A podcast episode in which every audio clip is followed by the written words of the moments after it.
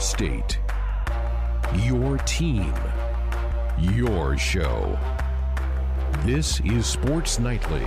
Pitch. Hot shot, base hit down the left field line. Roskam will score. Here comes Cervantes. He's being waved home. Acker also being waved home.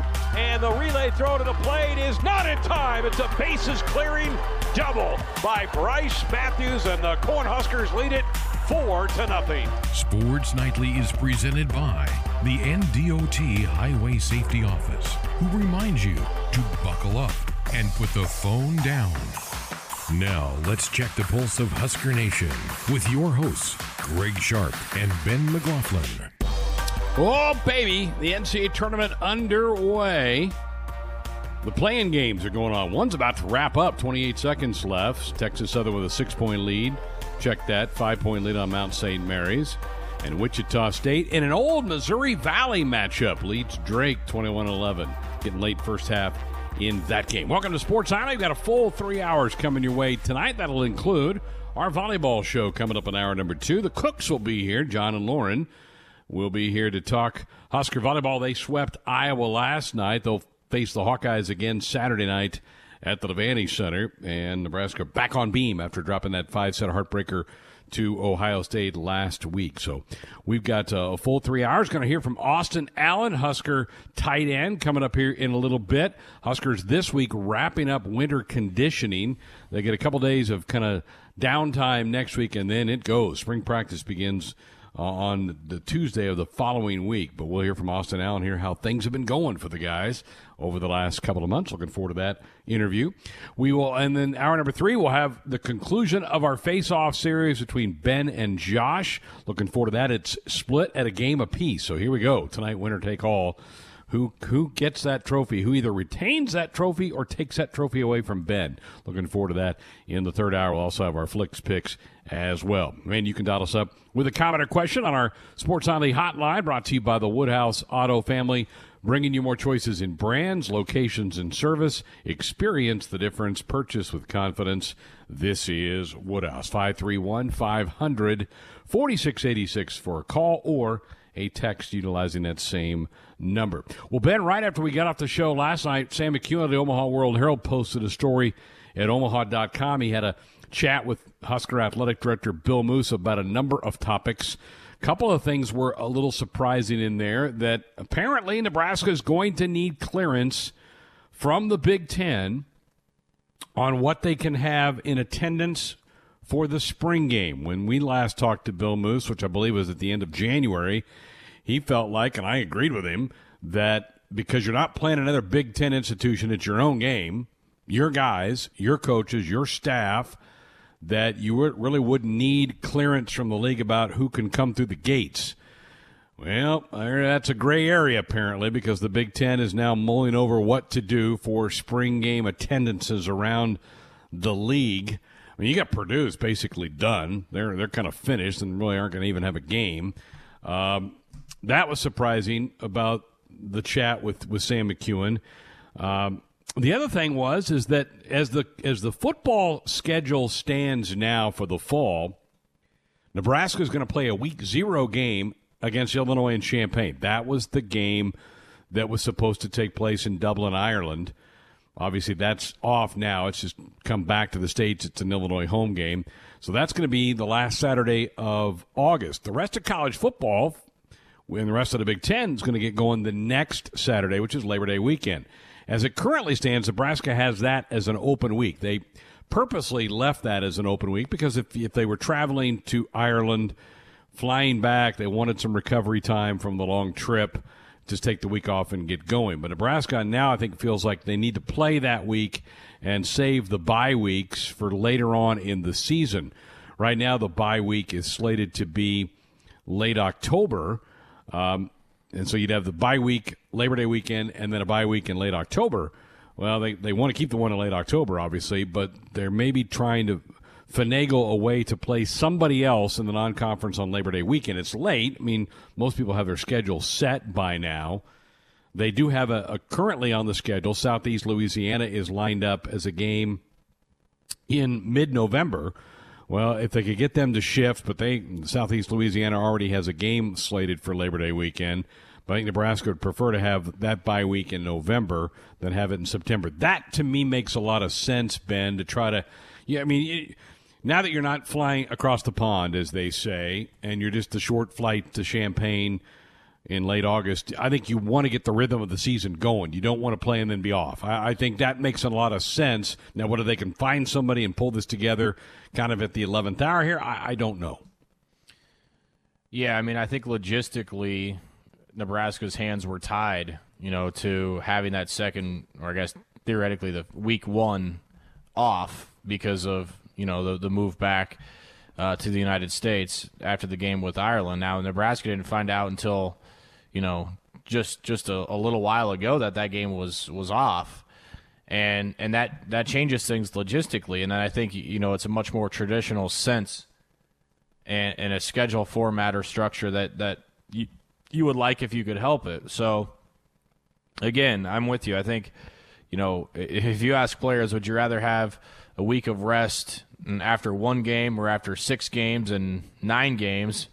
they're going to want it later in the season because their bodies are beat up and they could use that time to rest. So, I mean, I, th- I think just from a overall recovery standpoint, you you would want that that second bye week later in the season just to make sure your bodies are rested up for the stretch run. You know, in this case, you know November on. If you if you could get that southeastern Louisiana game changed to either a new opponent or or new date. So, yeah, I mean, I think this makes does make a lot of sense we'll see if they can get something kind of figured out and find somebody who could maybe move a game around so that they could come. And they want it. They obviously want that to be the home game. And also, you look at Nebraska's schedule for next year, Ben. It's really odd that they were to play Buffalo in that second Saturday of September. That, as it stands right now, is the only home game in September. And you think about how Nebraska usually has three, sometimes four home games before you get to the month of October, depending on whether you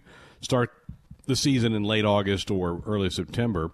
And as it stands right now, only that Buffalo game is at home because right after the Buffalo game, it's the trip to Norman, and then it's a road trip, I believe, to Michigan State to, to round out the month of September. So I think they would love to, for their fans, for the supporters of the program, for the local businesses, to have a couple of September home games, and right now there's only one, so that that factors into all of this as well. Hey, buckle up and put the phone down. It's a reminder from the NDOT Highway Safety Office. The other thing that that puzzles me, and I, it continues to puzzle me, and we've we've certainly been hard on the Big Ten, Ben, uh, you both of us uh, on this program with some of the decisions and head scratching decisions that they have made moving down, doing navigating the pandemic here in the last 12 months. Well, you know, I, it, this does not make much sense to me that the Big Ten can litigate what you can do for your spring game. I just that just baffles my mind that that obviously now is in play and. Oh, heck, we've got the spots running during the show now about Nebraska here in a couple weeks is hosting the Big Ten men's gymnastics meet at PBA, and they're selling 5,000 tickets for that. But as of right now, I don't think Nebraska has the go ahead. I hope it's coming. I hope some cooler heads prevail and some common sense snaps into these folks that, that Nebraska is going to be allowed to have people at their spring game on May the 1st. So I, I'm, I'm cautiously optimistic, I guess. But this is the Big Ten that we've just been head scratching about for the last 10, 12 months. Yeah, I've, as I've been saying, you know, we, we've been getting a lot of fans asking us about baseball over the last few months too, and I, I think my same answer kind of applies to that as it does this. And I, I've done, I'm done just trying to give up to.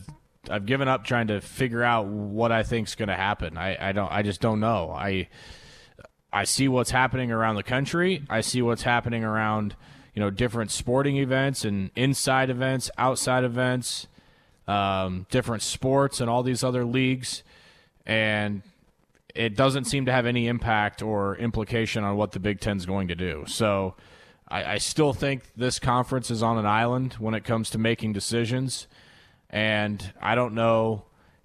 I guess my point is it's not.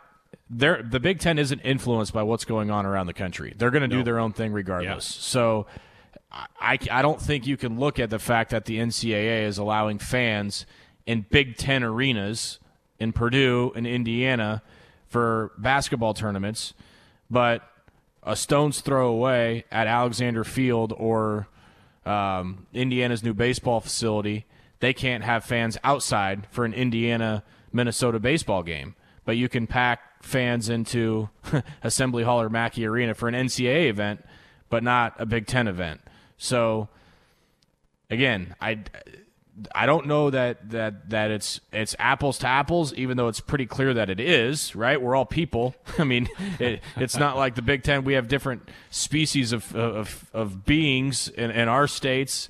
These are the same human beings that are playing right now at uh, Mackey Arena with Drake and Wichita State. That Purdue baseball could be playing this week at home against a Penn State or whoever. It, it, I mean, and so again, I I don't know what, what else to say about it. I, I, I just until they make that decision, you can't you can't think that the Big Ten is saying this is an apples to apples situation because if it were, we would have fans at baseball stadiums. We would have fans. The spring game conversation wouldn't be a conversation, and we would be looking forward to talking about how many fans could attend Memorial Stadium and uh, East Lansing and, and the Horseshoe and the Big House in the fall that would be where the conversation is geared towards. Not we're watching a game right now with fans at Mackey Arena, but no Purdue baseball fans will be allowed at Alexander Field to watch the Boilers play baseball. I don't get it. Yeah, it just it just blows your mind. Heads, you, you scratch your head, and, and, I can hear people going, "Kevin Warren, Kevin Warren, Kevin Warren." It's this is not his call. This is the president's and the chancellor's calls, and I can guarantee you that Ronnie Green Bill Moos have been pushing, pushing hard, and they're not the only ones. I, I, know Ohio State wants fans at their spring game. Uh, I know Penn State wants fans at their spring game. There are schools in this league that they, and it may be across the board, maybe all 14 of them. I don't know that for a fact, but it's probably more than more than half want fans at their spring games coming up here in the next month to six weeks when everybody start has having their spring game contest. This is squarely in the hands of the presidents and the chancellors. And now that they've opened up the gates for these championship events, like the men's gymnastics event that'll be at PBA in a couple of weeks, I just hope, fingers crossed, that they come to their senses and allow this for the outdoor sports and for the spring football game in Lincoln. But as of right now, we're on hold until this all gets figured out. So frustrating it is, and well, oh, I certainly maybe at the top of the list of the guys who are frustrated with this whole thing. All right, that's what we have here on the program tonight. Again, coming up here in a few minutes, Husker tight end Austin Allen will be here. We have time to tell you to choose your experience with Woodhouse, shop finance, and buy your next vehicle in person or online at woodhouse.com. Ben's back with Austin Allen. We'll talk some Husker football. How has winter conditioning been going for the guys? We'll do that next. Off and rolling here on a Sports Nightly Thursday. Ben McLaughlin with you. Happy to welcome on our first guest of the night, Austin Allen, Nebraska tight end, here onto the show. Austin, first of all, thanks for joining us, man. I, I, I got to start with the hard hitting stuff first. I know you're an avid golfer. Uh, with the nice weather recently, you had a chance to dust off the sticks yet? Oh, for sure. Uh, first of all, thanks for having me. It's uh, good to be on here. But yeah, it's uh, we had a week stretch in there where that was beautiful weather. We went out a couple times and uh, my main competitor was Travis. Uh, we went out and I had him by four strokes in the first nine, and he got me by four strokes in the back nine, so we ended up tying. So it was kind oh, of a oh, man. Yeah, anticlimactic finish. So we're gonna have to go back out here when it gets hot again here soon and uh, settle that. I'm sure that sat in your mouth like salt water leaving the course that day. No, no, nothing worse than leaving the golf course on a tie. I can, uh, I, I, can, I can only imagine how that goes. Well, yeah. the golf course isn't the only place you've been competing. Tell us about just the off season so far, and you know the dodgeball ball game and the the paintball game, and just all, all the, the competitiveness that's that's been on the on the display for you guys as a team and, and bringing you guys closer together. Yeah, you're exactly right. We've uh, we've had a lot more opportunities to grow closer together as a team. Um, it's been kind of a blessing for the guys on the team right now with the coaches not being able to recruit out and about. So usually the springtime we don't see it much of them at all because they're in Florida, Georgia, they're in Virginia, they're out recruiting. Um, but we've had opportunities to um, talk about what we want to get accomplished as an offense more this off season just because they're around. Um, and that, that's opened up the opportunities for us to do more team building activities, like you said, paintball, dodgeball, and those have all been great. Um, I love paintballing. I love shooting. Um, so that, that was that was fun just to shoot my teammates a little bit. But uh, dodgeball is it's always been fun. It's the things ever since you've been in elementary school that you kind of just enjoy, no matter how old you are. Um, but uh, it's going great. I think we've grown a lot as a team. There's a lot of young guys that have that have uh, stepped up vocally, and I think that's because they've they've had the confidence of the coaches staff being in their ear all spring and giving them the confidence that they need to to help grow this offense in the right direction. Austin, there's a lot we, we, we need to get to and dissect, but let's just start first with the break. I, I remember chatting with you, I think it was the, right before the Rutgers game, and you all were just so worn down, and rightfully so, and you chose not to go to a bowl game and, and kind of recharge do, do you do you and do you do you feel like your teammates feel rejuvenated? Do you get the break that you need because, as you know, college football is a 12 month a year sport. Did, did you feel like you got the break you needed to kind of reset the mind and the body and, and get ready for another charge and another spring here before too long? Yeah, something that I uh, picked up my first couple of years here. You got to um, take advantage of any break they give us, and they give us a, a pretty much a whole month off, and that was that was very beneficial to everybody, especially me. I mean, there was a lot of uh, Nixon Nixon cuts, so to say, that I've had on, on my body for that whole summer into the fall that that was given time to heal up. And I know there's some guys that are still um, dealing with some surgical stuff that they had done. Um, but uh, that, that that break was was awesome for us. Um, I know this this uh, this spring so far they've we've been, they've been able to work us really hard, and they've also been able to take care of us just because they've been around us. With the coaching staff, they all been pretty much on the same page. Whether it be uh, being here for too long, too short, just the right amount of time, uh, getting our bodies right. Um, they've been in this business for a long time, and they've um, they know how much rest we need, how much how much they can exert us, and uh, they got a healthy balance right now, and it's um, been beneficial for all of us. Yeah, your body's probably feeling good until you get into that weight room and you start throwing the weight around. Probably a little sore. What what's it been like in there grinding away with your teammates? And um, I know you, you've got some some experienced tight ends in the room, but you've also got some younger pieces, and you also have you know younger younger freshmen all, all around the team and newcomers that are figuring out what it's like working out at Nebraska for the first time. How, how has it gone in the weight room so far? And do you feel like you as a team are making the, the steps that, that you're hoping to in attaining your goals? Yeah. Um, so I'll start with um, some of the older guys. It's, it's, it's a blessing to lift with guys like Travis and Kurt. Um, Travis is obviously a very big, uh, heavy set guy. He can throw mm-hmm. some weight around, can move really well. Um, that, that motivates a guy like me who's a little bit skinnier. Um, um, but that motivates me to to improve to get onto his level and strength wise, just because he's my teammate. He's going to push me to be better.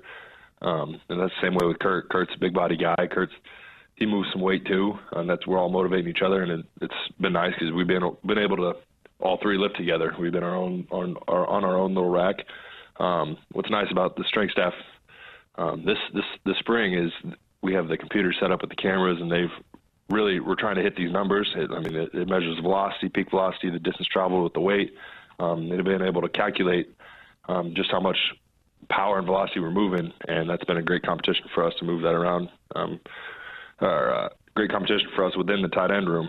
Um, and then those young guys, James Carnie and Fidone, uh, they're they're doing great. Uh, it's it's hard to tell with James Carnie right now because he's dealing with some shoulder rehab that he had shoulder surgery in in uh, in high school. But uh, Fidone, he's he's quick, he's strong, he's he's pretty much everything everybody sought him up to be. Um, I, I'm really wanting to see what he does with pads on because that's a whole different ball game. I mean, anybody can be um, a big, fast, strong guy, but once you put the pads on, it's a different story. So I'm I'm going to be curious to see um, how he treats that, and I, I think knowing him in these first couple months, he's gonna he's gonna um, treat that well. He's gonna he's gonna he's gonna do great. Austin, I don't think it's a stretch to say that, that your tight end group is, is the deepest in the conference, and there's going to be tons of competition on the field with a couple of newcomers that, that you just mentioned right there. What's that like for you as an older old, older player, and and you know Travis an older player, and Kurt, Kurt I mean, feel like Kurt just got here, but Kurt being an older player too now, to have two young pups in here eager to get out there on the field and just start making plays. And you mentioned pushing each other in the weight room. I have to imagine the competition on the field is going to be pretty healthy too. Yeah, it's we got a, we got a tough schedule this year. I mean, everybody knows it. It's not not something that anybody's trying to hide. We we're going to go out there and compete, and hopefully, as an offense, we go to the point where we're up four touchdowns in the third quarter or fourth quarter, and then we get guys that are younger, don't have much experience at all, into the game. That's how you get. That's how you build great uh, football dynasties. You get you get those the reps for guys that don't usually get to get to play. So when it's their time to take the reins, they're ready to go. They got the experience under their belt. They've they've know what it feels like to to block an Oklahoma D end or a um, a powerhouse Power Five um, defensive end. Um, and I think I'm going to be curious to see. Hopefully, as an offense, we get to that point um, to where we get those reps for um, the second string guys or third string guys, so to say. But uh, we got a lot of work to to do before we get there, and that's going to begin here in spring ball in the next two weeks. Austin, we've we've seen at times this offense what it looks like when you're kind of clicking on all cylinders, but we've also seen you know there are times when you guys seem kind of stuck. What you mentioned the conversations that you've had as an offense and where you're trying to go. Where, where is it? Where does it start? You know, I, I, know it's there's a lot of moving parts to it, and a lot of it has to click together. But where where where are most of the conversations geared towards of, of taking that next step as an offense and what you guys need to do? Yeah, so we practice hard. Um, Frost makes that evident. We practice hard, and we we we give all we got at practice. It's just when it comes to everything else, um, whether that be like the fine details of showing up. Coach says be there 10 minutes early, and you're there nine minutes early. Like you're still early, but you ain't there when coach told you to be there. Um, that's the stuff that I think is is slept on. Is stuff that we need to improve. Just the stuff that you don't think matters, um, but in the in the grand scheme of things, really matters. I think that was evident in a Rutgers game when the season drug on. It was it was the very end of a long stretch of working working out that we've done um, we let the details slip, and and coach always says you you you don't rise to the occasion, you fall back to the level of your training, and if you you train every little detail right um, now. Come the season, you fall back on your training and you do the little details right. I think that's going to take care of um, all those little mistakes that we'll have. Um, yeah. Austin Allen, Nebraska tight end, our guest here on Sports Nightly. Austin, it's it's it's becoming the case and and all of all the college sports, but I mean, in this, in your case, football, where um, guys leave. It's just the, the, the the nature of the beast, and you know the transfer portal numbers are up there every single year for every single team. What's it like, you know, going to war with guys that you know want to be here, and you know that are committed to the same goal and the same vision that you have? When you have some other players that are looking for opportunities elsewhere for whatever their reason may be, um, you know what the, the, guys that are here what what does it say about everyone wanting to pull in the right direction and you know be be there for the right reasons? Yeah i mean you you said it exactly right. I mean some guys this this just isn't the place for them. That's that's um, there's a certain level of uh, tenacity you got to have to to compete at a, a power five in nebraska um, power five big ten school like nebraska it's there's a lot of history here you got to want to be here um, obviously, things in the last couple of years haven't been great for us, but you got to have a hunger to to compete for a place like Nebraska to get it back to where it, it needs to be. Um, but like I said too, there's this. Sometimes it's this just isn't the place for um, some kids, whether it be family related or uh, you need to go somewhere else because you think you could be in bigger impact somewhere else. But uh, it's it's awesome to know to play alongside, especially guys from the state, because they know exactly how important this is to a lot of people here. Uh, exactly how much it means for them to um, to bring back conference championships, um, and that, that's that's cool for me to line up against or line up next to guys like like Wyatt Liewer or um, any other guys that are really just in-state guys or guys who um, from Kansas or Texas that just love the love the state of Nebraska and want to see us succeed. Um, and that's that's it's just awesome to to be out there with those guys. Austin, have you done much reflection this offseason about your role with the team and how much you've grown individually to get to this point. I mean, typically in these offseason interviews, you know, we chat with players that have a big impact both on the field and, you know, have have these leadership type roles. And here you and I are, are sitting here having this conversation for a reason. Have you have you done much reflection to see, you know, being injured your your, your last year in high school and then getting your first year under under your belt and then last year you know, scoring your first touchdown and having having a big role with the offense, catching a lot of passes. Have you taken some time to yourself to, you know, reflect and maybe you know give yourself some encouragement from how far you've come? Yeah, there's, I mean, there's ups and downs throughout everybody's lives. Um, mine came in the, in the form of sports and injuries. Um, fortunately, I was able to overcome that injury in high school and redshirt my first year and get some some valuable experience uh, lining up against guys like Freedom Ackman blocking them. Stille, Stille still here. Um, that ultimately propelled me into to being able to play a lot my redshirt freshman year, and then year after that, and then this last year, um, which has allowed me to get, gain a lot of great experience. And then, like you said, catching the first touchdown last year, I think just opened the floodgates um, for what's to come this year, um, and that's motivated me to look back and realize that my spot on this team could be could be a bigger impact, um, more leadership wise. And what I'm trying to say is, I think I I got a great shot to try and work compete for a, a, a captain spot this year. Um, that's my goal going into this season is um, work my tail off in a way to where my teammates see that this guy is a guy that we want to see leading our team um, and representing us as a captain. And ultimately, that's that's my goal going into ending this spring or ending this uh, winter conditioning, going into spring ball and into this end of the summer. Well, I think I think you're well on your way there, and I, I think you'll be pleased with the results. Austin, we'll we'll let you go with this one.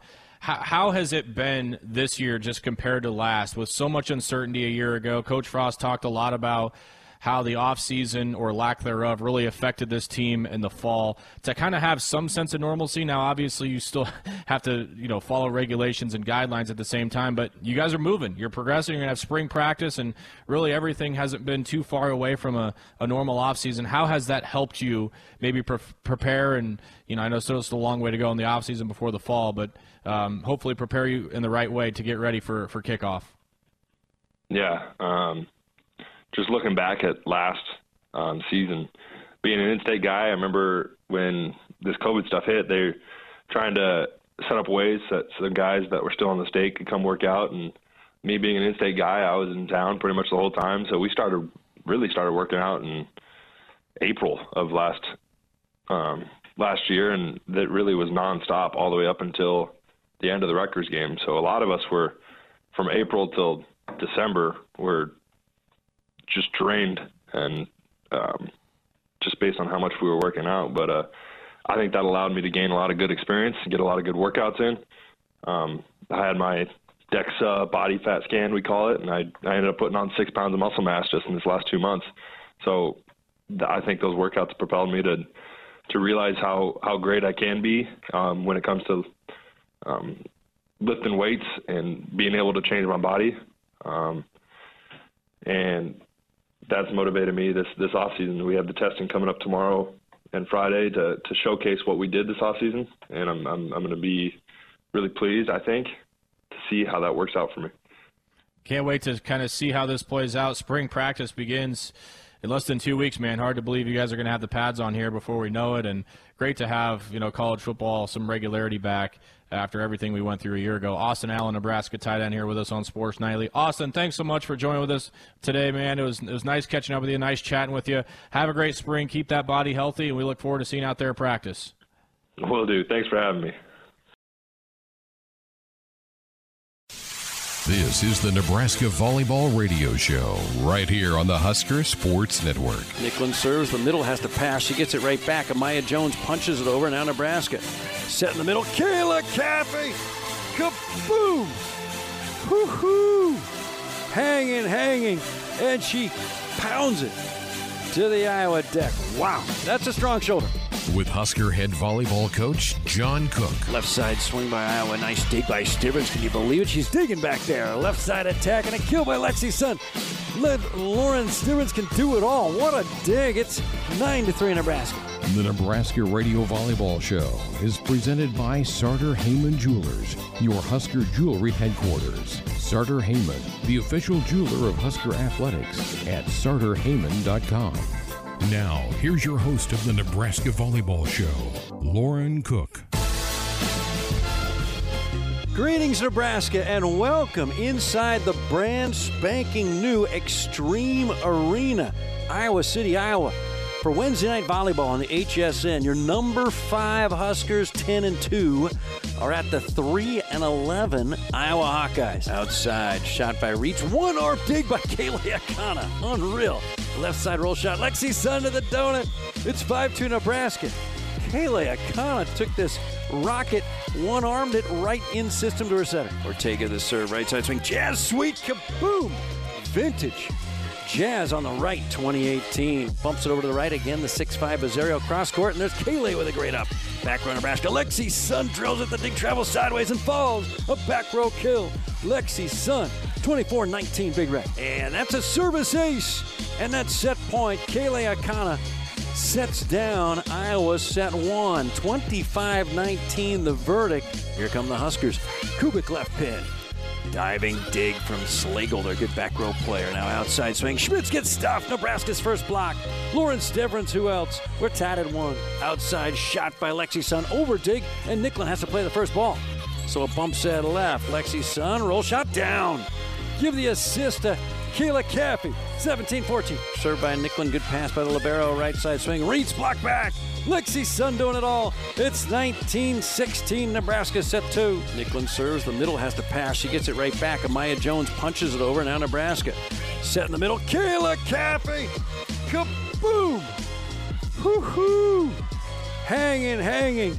And she pounds it to the Iowa deck. Wow. That's a strong shoulder. You know, that's our goal. We want to try to be hard to defend, and um, once our, you know, we were getting Nicklin the ball in a good spot, then she can do her thing. You know, I thought they got us early, but then we settled down pretty good. Right side swing, Buzzerio, block back, but an overcover.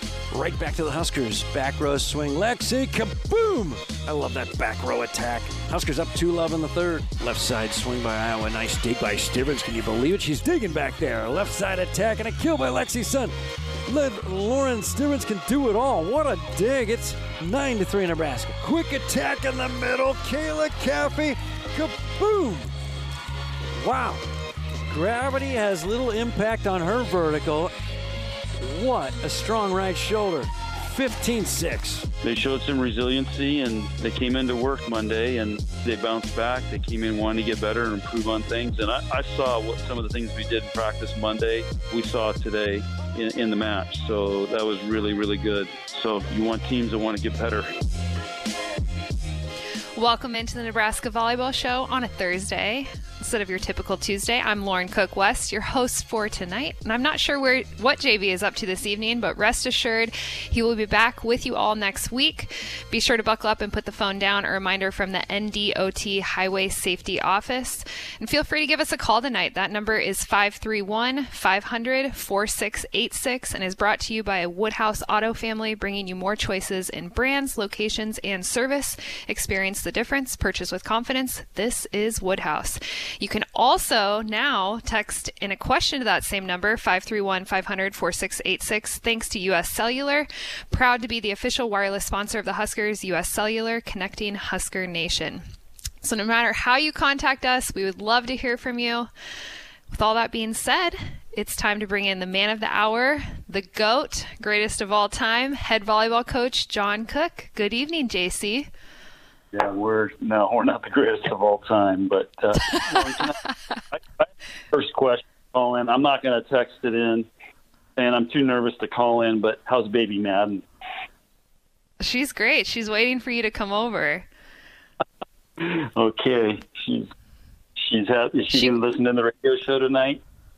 She is. She's uh she's tuned in. She she told me she thought about calling in, so she may be one of our callers tonight. But she got a uh, I don't know if you know this, but uh, Grammy and Grandpa, which is you and Mom, uh, got her an early Easter gift that arrived today. So oh, really? it's like a I don't re- I don't really know how to explain it, but it's she sits in it and it's this like play gym thing, and there's a bunch of toys on it and it helps her with learning how to like stand up and sit up and it uh, stimulates her I don't know they they build motor motor skills with it and it stimulates her all of her senses and I don't know she loves it. She's very happy very talkative while she's in it.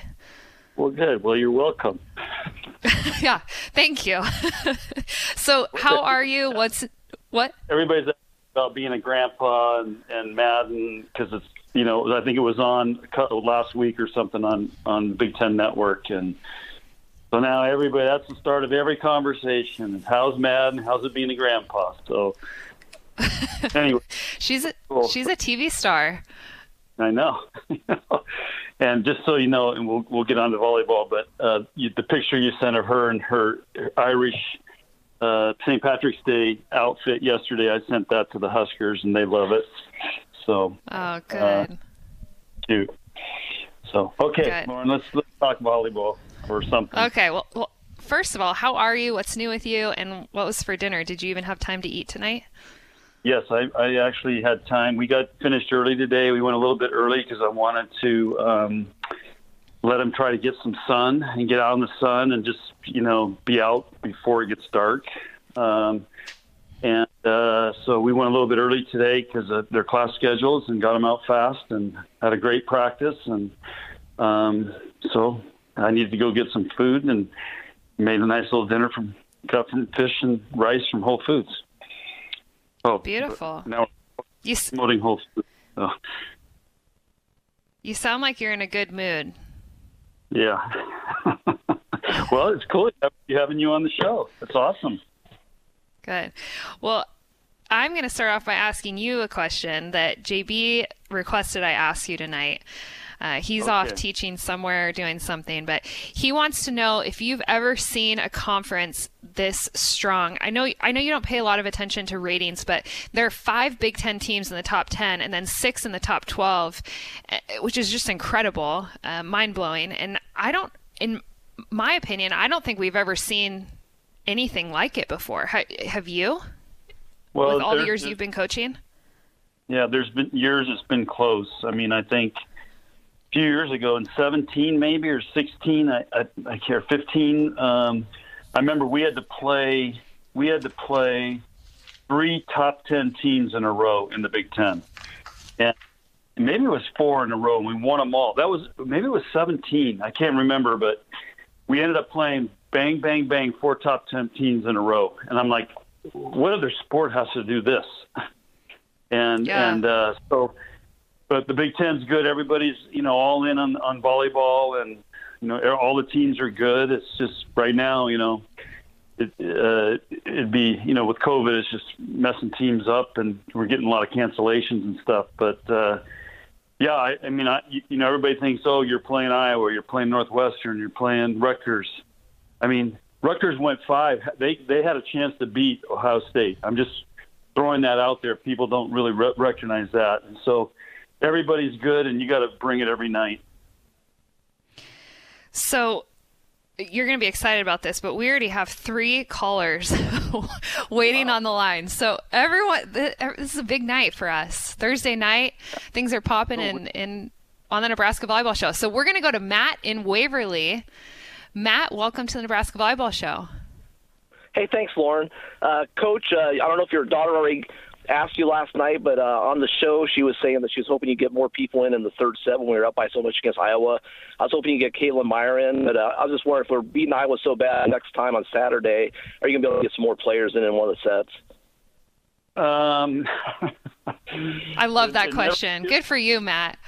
That's a great question. Um, tell you what, it's just it's it's really hard in volleyball with the momentum changes and stuff. And and again, I our team has not been consistent enough for me to feel real comfortable about starting to move things around a lot.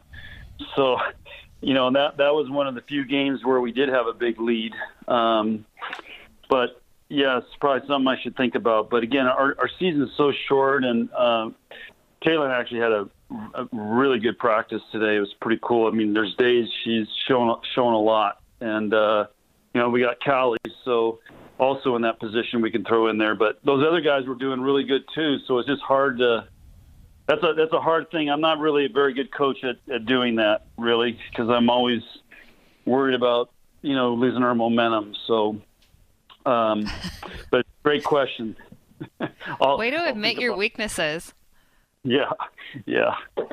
So please, uh, please but, sub, please sub some players in if you if it if Saturday looks like it did Wednesday. Yeah, Lauren. Here's here's the other things. Actually, my captains came to me, and we ha- we actually have been playing a lot of players. We've been double subbing. We've been trying to get some block subs in. We are trying to get Callie in, and they actually said it's really hard for them to keep their rhythm and momentum going because all of a sudden we got all these different players coming in and out, and and you know at one point there's like three players subbing, you know, and the you know it takes like two minutes for the scorer people to figure it out. So I, I'm almost airing a little bit right now, just trying to get a cohesive lineup going where they feel they feel comfortable. And um, you know and this is part of not having a preseason that you know you just go right in the Big Ten and you know we've been moving people around on the right side. And so it's typically this is a, we're about where we would be at the end of our non-conference about 12 matches and we'd be getting ready to start the Big Ten. And uh, even though we've been going in the Big Ten but that's you know that's this is about where we'd be at the end of our non-conference season, match-wise. Okay, just listen to whatever Lauren Stivrins says. yeah, yeah. All right, we have another caller, Louie in Lincoln. Louie, welcome. Hi, uh, it's Lee, but that's okay. Louie's good. I like Oh, that. sorry. Uh, Uh, Louie, yeah, Lee. that's okay. I, I'm just kidding around. Yeah, Coach. So uh, I'll see if I can explain this. Oh, and I think you should listen to both Laurens, by the way. So um, believe me, I did. I was hoping I was hoping to get a laugh out of that. I'll see if I can explain this, and this is not advice. Okay, this is a question. So Okay. in the Ohio State match, especially in the the second match, uh, it seemed to me like their their hitters were hitting some really hard. I don't know if you'd call them kills, but sort of from about the ten foot line, and they're tall, six five, six six, and it seems to me like it would be really, really tough to block those kinds of things. Like you'd have two players up at the net, you know, throwing up a block, but the angle is so great when the when the hitter is far away from the net. Is there any sort of a deal where they could react fast enough to go back uh, and you know play uh, you know defense like dig the ball or something as opposed to trying to make a block? Does that question make any sense?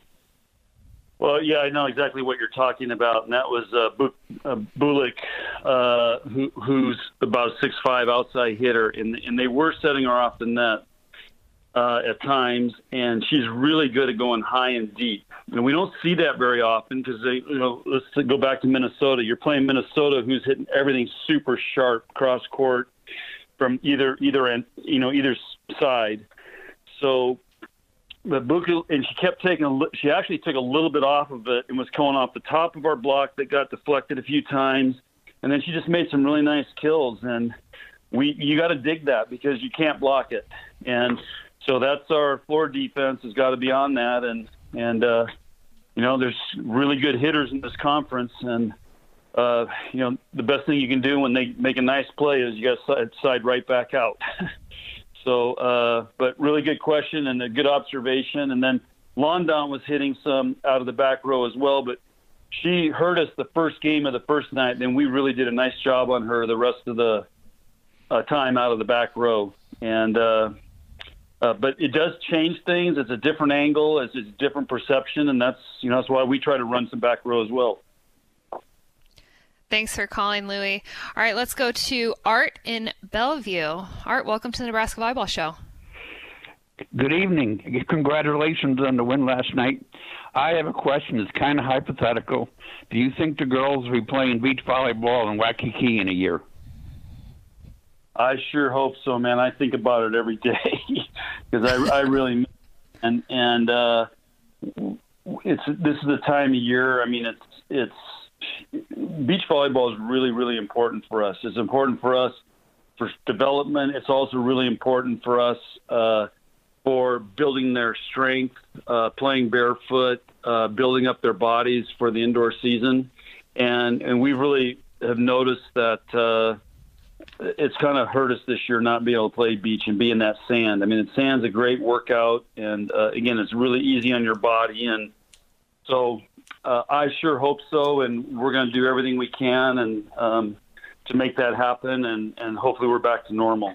So, but um, I'm I'm going to be really positive and thinking that's going to happen. Thanks for calling in, over. Art. Or you need to go over and watch us if we go. Can fans watch Beach volleyball? out in Ho- oh in Hawaii? Yeah, we play at Queens Beach and at the at the uh, Hawaii at their courts up there. Yeah, there's bleachers and all kinds of places to see. Yeah, all- we usually have about Queens Beach. We'll probably have a thousand people down there watching. Wow, Yeah, big time. impressive. All right, keep the calls coming. Our sports to our Sports Nightly hotline 531 500 4686 and that is brought to you by Woodhouse Auto Family bringing you more choices in brands, locations and service. Experience the difference, purchase with confidence. This is Woodhouse. All right, coach. I want to talk about a few things that I saw last night in the match. Okay. For some reason, it looked like there were some communication errors. Yeah. What is up with that, and why is it happening in the middle of the season?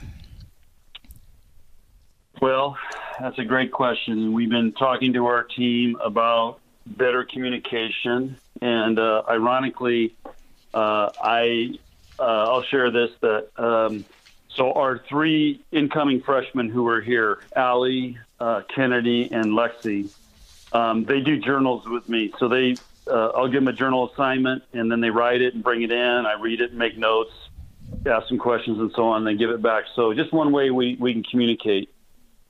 Uh, and and anyway, so I asked them the other day. I said, "Okay, so you guys have been watching us play. You watched us, you know, against Ohio State, really tough matches. You know, what do we got to do better?" And all three of them said the same thing. We have to raise our level of communication. So that was the message Monday.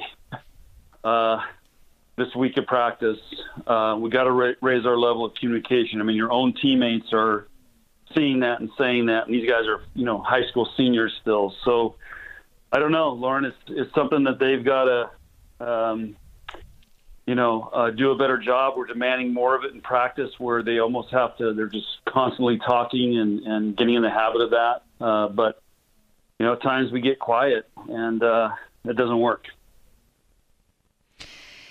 Did we saw Jazz Sweet start on the right side last night? She had a pretty nice night. Did she solidify her role over there? I'm sorry. Did she what? Did she solidify her role? Is she going to be the starter from now on? Um, she took a big step in that direction. Yeah. So, um, you know, but uh, it, you know, we don't want anybody thinking they just can come in there and cruise. So, uh, but anyway, she she she's she had a great week of practice, and that's why we started her, and it was good to see. That was one of the positives about that match was seeing her success in practice carry over into the match. So with Jazz in the in, playing in the rotations, in rotation one, she has to be over on the left side. Uh, she typically plays on the right, and you you were struggling in rotation one, and you ran a play where you actually she ran behind the passers from the left to the right. Do you remember this to attack on the right side? And Nicklin set her, and she got a kill. Yeah. So my question is, why don't we see more of that when you're struggling in rotation one when Jazz is out there? Because it's tough for a lefty to swing on the left. And then, uh, kind of the question on top of that is, why don't you guys try to run some different plays, like maybe potentially some crossing plays with, you know, Lexi coming around and hitting a two ball in the middle, and the middle, you know, Kayla Caffey running a slide, or potentially, you know, bringing Jazz to hit out up the gut out of the middle, uh, especially because that was one on one last night. Yeah. Hey, just hang on. You'll see it. on Saturday. We've been working on it. So, uh, but you know, the, the key to running some of those plays, Lauren, is you have to pass. And the formation we ran where we set Jazz, you know, everybody forgets about Jazz when she's running behind. We actually did it with Riley too a couple times uh, last week against Ohio State. Um, but and again, we did it also at Illinois. But the, the key is you got to pass. And the good thing is when we run our right side behind, or let's say we run Jazz behind, uh, if we don't pass or they dig it, at least we're back in our normal positions. So um, it, it helps out that way to try to win the transition that's going to go on when they come back at us if they dig it. So it's just an option. We have all kinds of options in that rotation, uh, and and we're constantly working on them. Well, I will be expecting to see a lot on Saturday. I'm, I'm just waiting for a crossing play or something exciting to happen. It's I feel like your offense is pretty basic, so you need to spice it up a little bit. Okay. All right. Here we are back for hour number three of our Thursday show. In fact, this is our last hour of the night. Tomorrow night we'll have Husker baseball from Iowa City. The Huskers will take on the Hawkeyes. Four o'clock first pitch tomorrow afternoon, so that will take us past the beginning of Sports Sunday. So no show tomorrow night. Before Husker baseball takes the airwaves, it's the women's basketball team playing in the WNIT. 11 a.m. Tip 10:45 for pregame coverage. Matt Coatney, Jeff Griesch, the Huskers in Memphis, Tennessee, to take on Tennessee Martin in round one of the WNIT. So we'll have two games for you coming the way tomorrow here on the network. Coming up this hour, round three, the rubber match between Josh and Ben and Face Off. We'll leave some open phones in the middle part of the hour, and then we'll wrap her all up with our Flix Pix of the week. We can tell you that you need to choose your experience with Woodhouse. Shop, finance, and buy your next vehicle in person or online at woodhouse.com. Let's do it with the Face Off. It's time for Face Off. Let's go. Mano a mano. You me, right here. Right now. Now, here are your hosts, Greg Sharpe and Austin Orman. All right, let's recap. Josh clocked Ben in round one, but as the champions tend to do, they bounce back. You got to knock them out. Yeah. Josh couldn't do it, and Ben, you've evened it up at one apiece. Yeah, I don't know that either of our confidence are real high entering uh, entering tonight's action. Wait till you see for the a couple Austin's of question. reasons. Yeah, for that reason, we've been briefed uh, at the level of uh, difficulty tonight, and Yeah. I, I think Josh and I's headspace both kind of in similar spot entering tonight. So, Well, yeah, this could get interesting. I'm also a little bit torn. One, I I'm not super confident, but also I don't know if I I want to win because I would much rather be the one asking the questions and, and coming up with them. I, I the, the, this feeling hasn't gone away of, of the pressure and and disliking that. And plus, I think if I win, it's Tim's turn to take on the champion next. So I don't like that. That doesn't sound very appealing to me. But you get you get this magnificent trophy. That's true. I, you know, I it, it was here a little bit, so I maybe I can just, you know, I don't know. Now, Austin, I, I, I kind of think your questions are a little on the hard side, but you're okay with them, huh? I think they're they're timely. I think they're relevant. I don't think there's anything unfair being asked. And in the words of Ben McLaughlin, these guys just can't be mental midgets, right? They're they're Yeah. here in this championship round. They're here for a reason, so we got to make them earn it. They All can't right. just give them a free pass. That's fair. It's fair. All right, you boys ready? Let's do it. Let's do it. Okay, question one. We have just started today the NCAA Men's Basketball Championship. Can you name the last three winners? Josh. Josh? Uh, let's go with Virginia. How about Virginia? Yeah. The winner of the 2019, the last time we had a tournament, were the Cavaliers. You want to play or pass? You only need two more. Yeah, I'll play. All right. Um, I know I can come up with one. I, Villanova, I think, is one of them. About Villanova? Yeah. Jay Wright won it in 2018. Um, gets a little foggy from there. I'll start with um, Austin's team, Duke. Did they win it? How about the Duke Blue Devils? Not I know, recent. Austin. I know you would have liked to hit the yes button on that one. they're they're the Butch Jones Oh. champions of life every year. So I think I think the answer came to me actually. It's uh, Austin's other favorite team, the North Carolina Tar Heels. Let's try North Carolina. Yes, sir. I They won hovered it over the 2000 incorrect button, but they they did win it in 2017, so a clean sweep. Josh off to a good start, up one nothing. There we go. From the NCAA tournament to the NIT, the women's NIT specifically, with the Lady Cornhuskers tipping off tomorrow against UT Martin. Name the last five years Husker women's basketball qualified for the NIT. Oh boy. Is I don't know an answer. I'll buzz in, I guess. Ben. Okay, Ben. How about uh, 2015? Ooh, Show me 2015.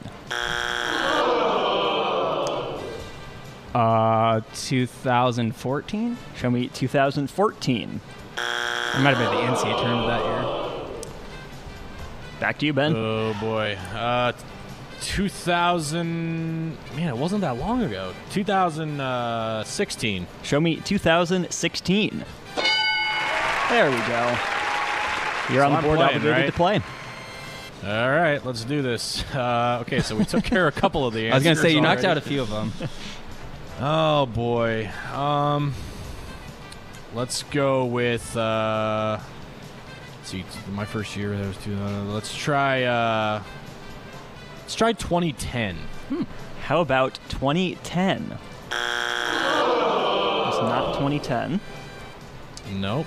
Okay. Um, I'm not sure which direction to go, to be honest. uh, Go either up or down, probably. yeah. one way or the other. Okay, I'm trying to think the. Uh, so I got 2011, right? You got 2016.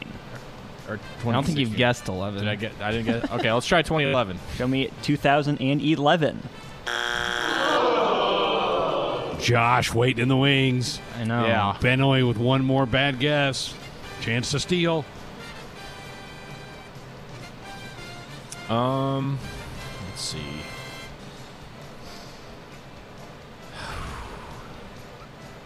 Sure I write down the years I've guessed here. kind of blend, kind of blending together. Um, I guess we could have a recap. That'd probably be fair, but Yeah, yeah. What do we, do we? Can we get a recap for guesses? Yes. So the first two guesses were incorrect 2015 and 2014. Uh, ben, you then got the only correct answer thus far by saying 2016, and you're down in the count 0-2 after guessing 10 and 11. Okay. can he ti- take a walk? Is he? Is that allowed? Um, Yeah. Odds are slim. Okay. Um, man, I, I feel bad just throwing out a guess here, but Yeah. it's, it's hard to just. I do have a little bit of logic behind my guess if you don't say it, but it's not clear cut, so you might end up And winning anyway. The problem is that I feel like they're all like kind of sandwiched, right? I mean, Yeah. Uh, let's go with. Uh, so I have. Uh, okay, so let me clarify here.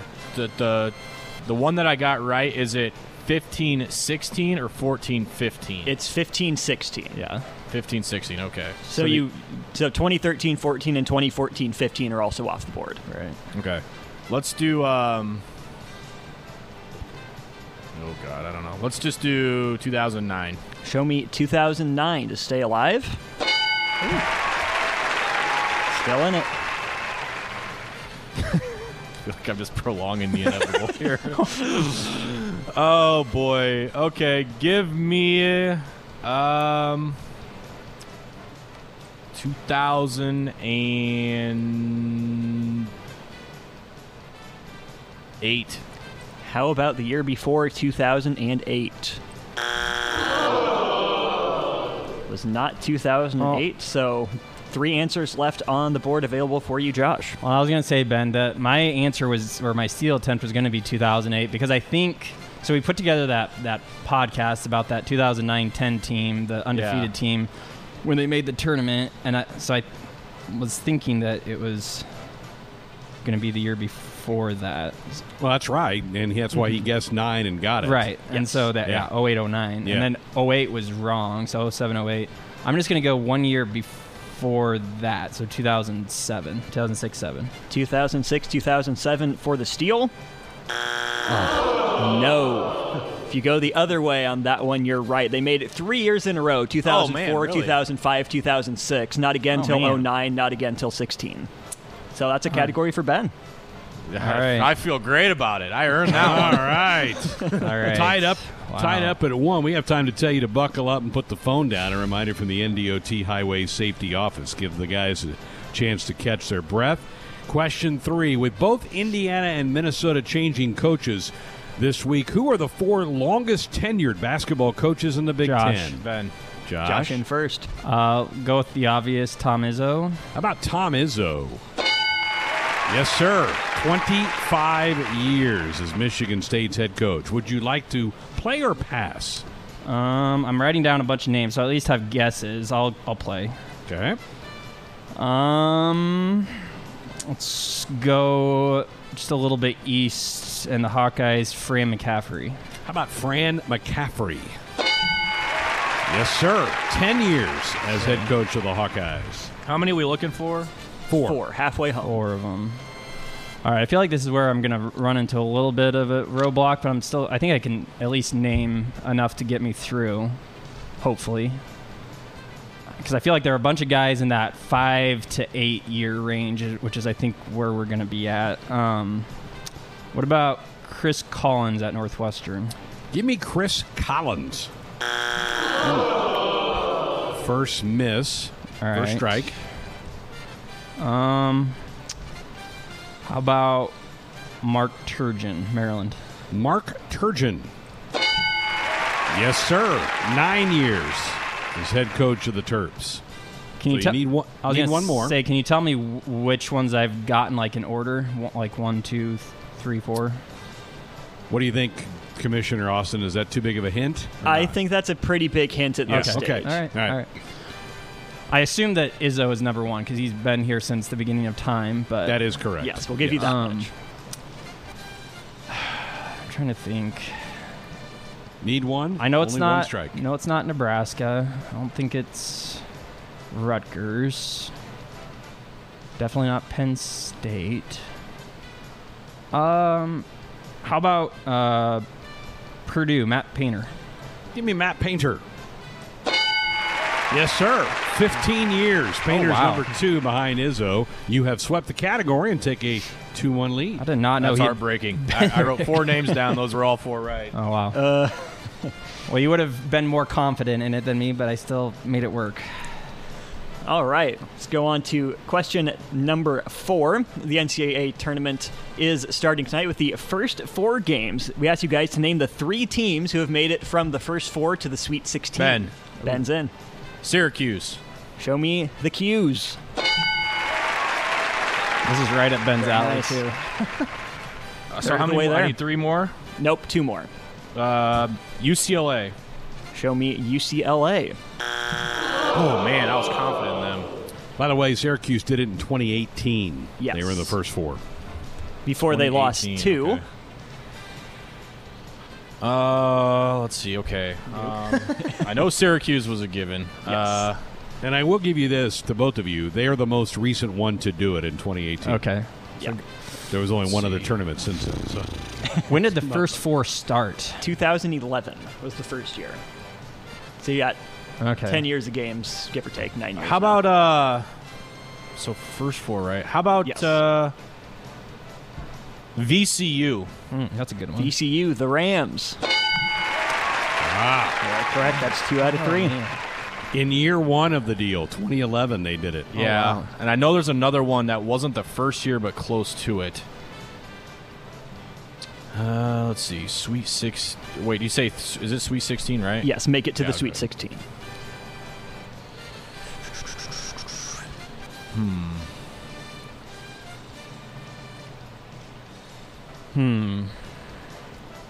I think you got the two that I would have gotten if I were answering this question. I'm just having a hard time thinking of teams that were in that first four. Uh, about uh,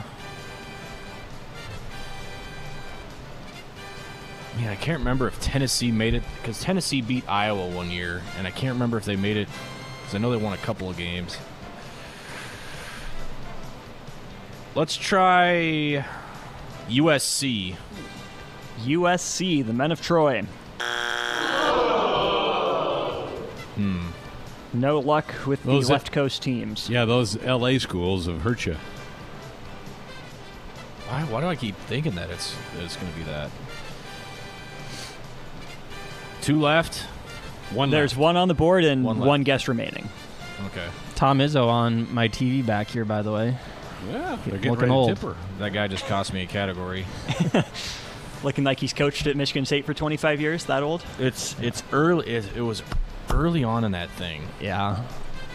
I so I don't think it's I don't think it's Tennessee because that was just a couple of years ago. If it helps, Ben, I this will be a wild stab in the dark on my end, so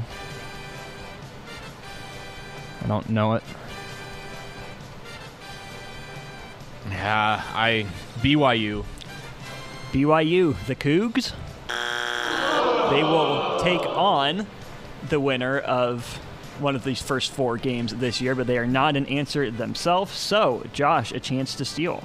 Yeah, I, I'm feeling like it's a mid-major of some sort. So the first two names that came to mind are Dayton and Rhode Island. Not sure why, but I'll go with Dayton. Is it the Flyers? Ah. That's not a bad guess. Dayton, Dayton's a team that I thought about too. You're right. It's a very good guess. It is a mid-major, and funny enough, Greg said it was the LA teams that tripped Ben up. It wasn't. Yeah, it was LaSalle in Oh, man. 2013. As soon as you said LA, I'm like, oh yeah, I remember LaSalle went on a nice run. I wouldn't have come up with that. Yep. So there we are, two-two tie. All right, keep it going.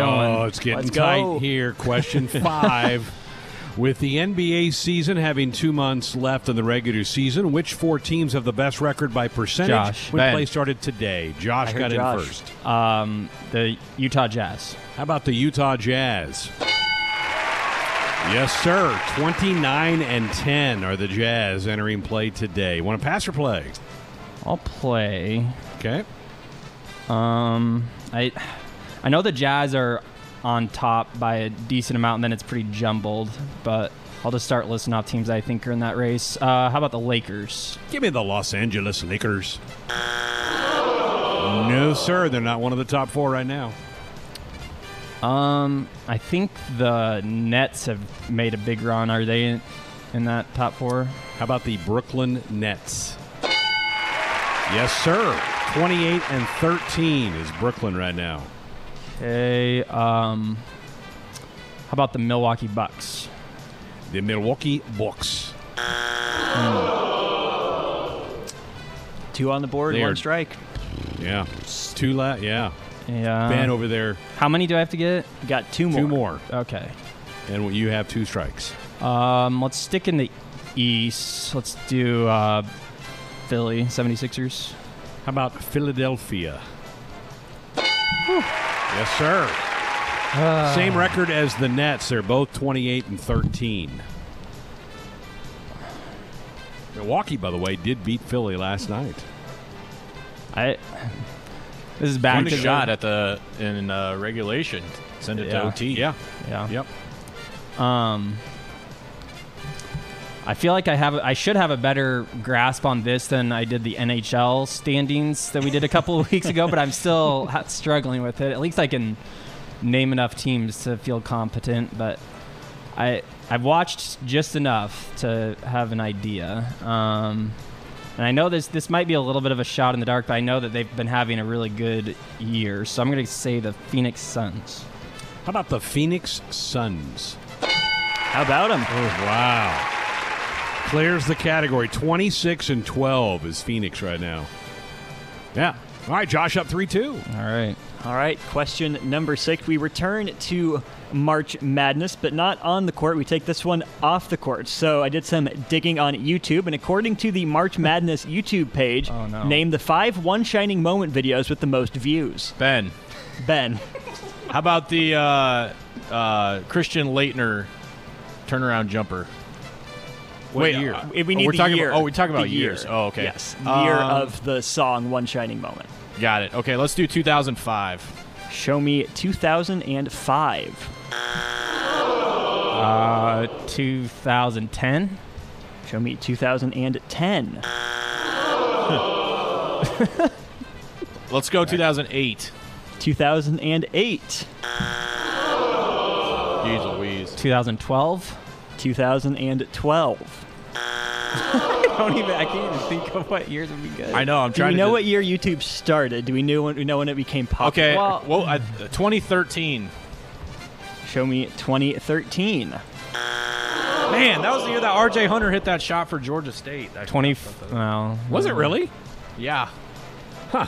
Man, What? That, was, long- that seems like it was A couple more years ago. Did I say 2011 yet? You have not. No. Would you like to? Yes, I'll buzz in or say that. 2011. You're still in search of our first correct answer. Uh, 2018. How about Last one. 2018? What? uh, can give you any help now? All right, You we're on play. the board. Got to play All it. right. 2019. 2019. That's what I was gonna say. it's not the most recent. 2017. 2017.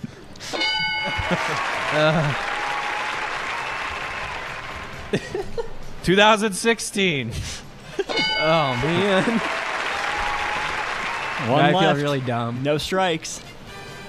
I, I feel like I guessed this already, but 2015. 2015 for the category. Okay. Wow, that's impressive. That's found impressive. The, found the trend, Josh. I know you one step ahead of me there. So, actually, 2015 has the most views with 748,000, the followed oldest. by 2016 Yeah, wow. with 732,000. All And then there's a big old drop. The next largest after that is the 2018 ah, version with Yeah. under 400,000, then Yeah, 390 for four, and just under 300,000 for 2019. Wow, you guys oh, I need can't- you guys need a break. You need I Yes. can't believe you didn't. we- I, I don't know how you didn't know that. Maybe Josh. we should just Could've take a slipped that break and come back with question seven after. No, I'm just kidding. We can finish. Uh, All right, here all right. it is. This is for all the marbles. boy. and This is the, best matchup well. of all time, by the way. Yes. Question seven. In a survey of 100 boy. people, we asked, name something that only happens once every few years. Top Josh? five answers on the board. Josh, Uh, presidential election. how about presidential election? That's a big one. Yes, number number two. Okay. You want to pass or play? I'll go for it. Was the question every few years? Few. Every few years. It's kind of a yeah. Not- it's not- kind of a weird. Not every four, but every few. Okay. Um. What about leap year? Dang it! Give that was the one answer year. I had. It's number three. So you've gotten two and three. Uh, I'm struggling. Um, feel like I should just go really fast because then Ben won't be able to come up with anything. But um, trying to just think along those lines. 2018. What about uh, what about the Olympics? Dang it! That was the Give me one. Olympics. wrote. Number four answer. So you're missing one and five. Oh man. Um, This is an Olympic year, by the way. We got It is. Tokyo coming up this summer. I really hope it happens. There have been talks that it won't, but. Uh, what about an eclipse? How about an eclipse? You gotta That be kidding me. is the number one answer. Well, now I've run out of guesses. Yeah, so have I. Well, you don't have any strikes. I know. Well, that's the Three in problem. I don't- somewhere. Out of uh, oh man, should probably start buzzing me because I'm gonna have to take a while to think. Um, Take all the time you need. I'm just trying to. Surely there's another sporting event or something in there somewhere, but I don't.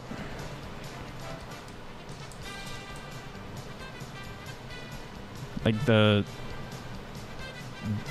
baseball World Classic seems How kind did of you land on this question, by the way? Yeah, what? What was? Well, I, I looked for some oddities, and then it, w- we just had a presidential election. We got the Olympics coming up, so that's Yeah. why. All right. Are there. you guessing the WBC? I'm gonna Josh? guess the WBC. WBC? I'm sure that nobody answered that. Um, feel like this is probably better on the world stage. What about the World Cup soccer? How about World Cup?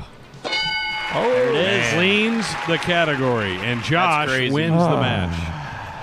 Wow, that was stressful. All five swept. Josh swept all my questions. My goodness. Well, you said you were going to I make can't him believe easier. you. I can't believe you pulled Phoenix out of your butt. There. Yeah, that was lucky.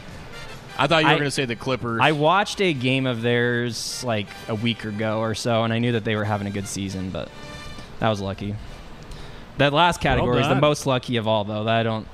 God, that sucks. I knew I I had the coaches. I had the uh, NBA one.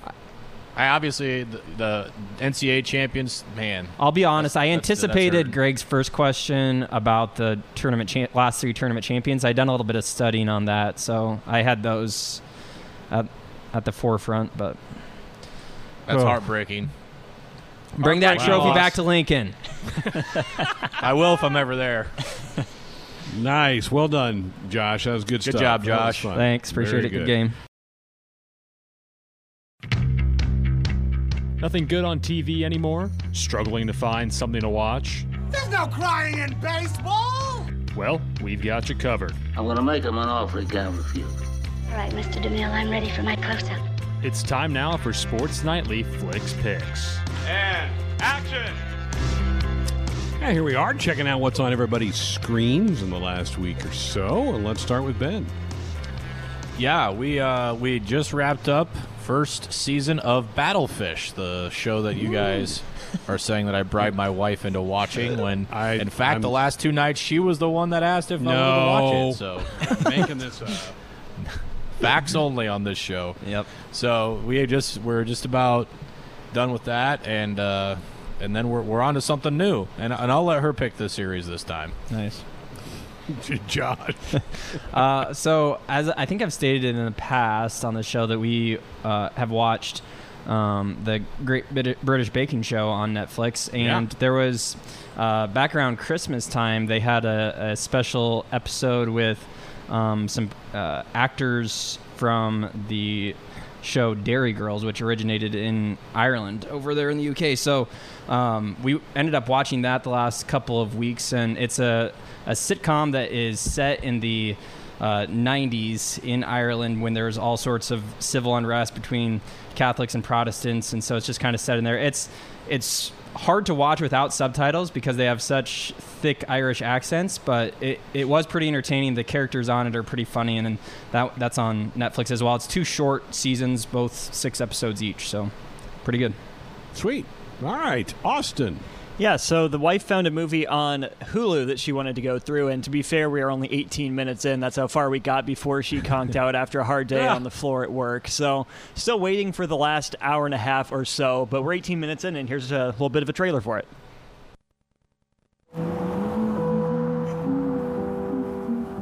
You are one of those lucky people that can travel anywhere. Yes, ma'am, I know. And they sometimes call you nomads.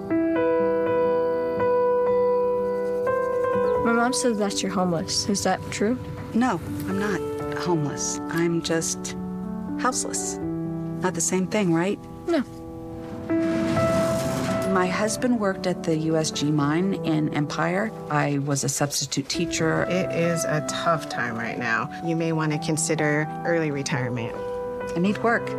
I like work. So the name of the movie is called Nomadland. It's on Mhm. Hulu. Frances McDormand plays the main character. Um, she and her husband in the movie lived in the small town in Nevada that got hit really hard by the recession. Her husband passes away, and now she's traveling throughout most of the southwest of the United States in her van, just trying to find any work she can, at least through the first 18 minutes of the movie. Pretty powerful stuff so far, so I'd, I recommend it. Set in modern times, is it? Uh, yeah, right after the Great Recession in 0809. Okay, Based so on t- about ten years ago. events. Okay, all right, very. I've heard a lot about that. I think you're going to enjoy that if you can get past the 18 minute mark. I think you're going to think that's pretty good. Uh, we- we're my wife and I are big fans of million, a million little things. Uh, show on ABC. It had been on about a three month hiatus. Came back last week, so we got we're caught up on that show. It airs on Thursday nights. In fact, there's a new one coming up here in about five minutes, but I won't watch it tonight. So I'm going to watch basketball. But uh, I was tooling through Disney Plus and stumbled on the movie Secretariat. Out in 2010, you guys probably seen it, but here's a little clip. In frenzied excitement, he eats up the ground. He paws fiercely, rejoicing in his strength, and charges into the fray, afraid of nothing. When the trumpet sounds, Our father's farm has been losing money for years. Run a horse breeding operation. You need a certain touch. You're a housewife. I feel like I could make something work. Miss, this is a gentleman's club. Miss. I need a good trainer just to get things stabilized. You need a Lucien Laurin. Dresses like Superfly. He's trying to retire. I'm tired of babysitting half ton animals who are stubborn as their owners are. Diane Lane plays the, the gal who owns the horse secretariat who went on to Triple Crown fame. She's terrific in this thing. She hires this eccentric trainer played by John Malkovich. I'm a big fan of his. And uh, obviously, history, you know, he goes on to be the greatest horse in horse racing history. So, interesting movie. Have you guys seen that? It's been out 10, 11 years. Oh, yeah, I've seen it. I actu- movie. I actually have not. So yeah, that uh, I it's on my list. It's always been on my list. I just haven't ever gotten around to watching it. We're getting Josh's close to- Moneyball. Exactly. well, I don't know that it's quite in Moneyball category, but we're getting close to Triple Crown season, right? The Derby's coming up in first Saturday of May, so that's not too far off. So that's why I stumbled onto it. Hadn't seen it, watched it, enjoyed it. Rotten Tomatoes gives it pretty good numbers, so again, it's it's been out 10, 11 years, but stumbled on that on Disney Plus. All right, that's going to put a wrap on tonight's show. We do have time to tell you that you need to buckle up and put that phone down. A reminder from the NDOT Highway Safety Office. Last show of the week. Not sure about Monday. Could have some NIT action with the women. Uh, if not, we'll be here. We'll be here to recap all the weekend and see how your brackets are doing. Thanks to Ben, to Josh, to Austin, and all of you. Congrats to Josh, winner of the face off. He gets the trophy back in Lincoln. Have a great night. I'll talk to you tomorrow from Iowa City. Good night.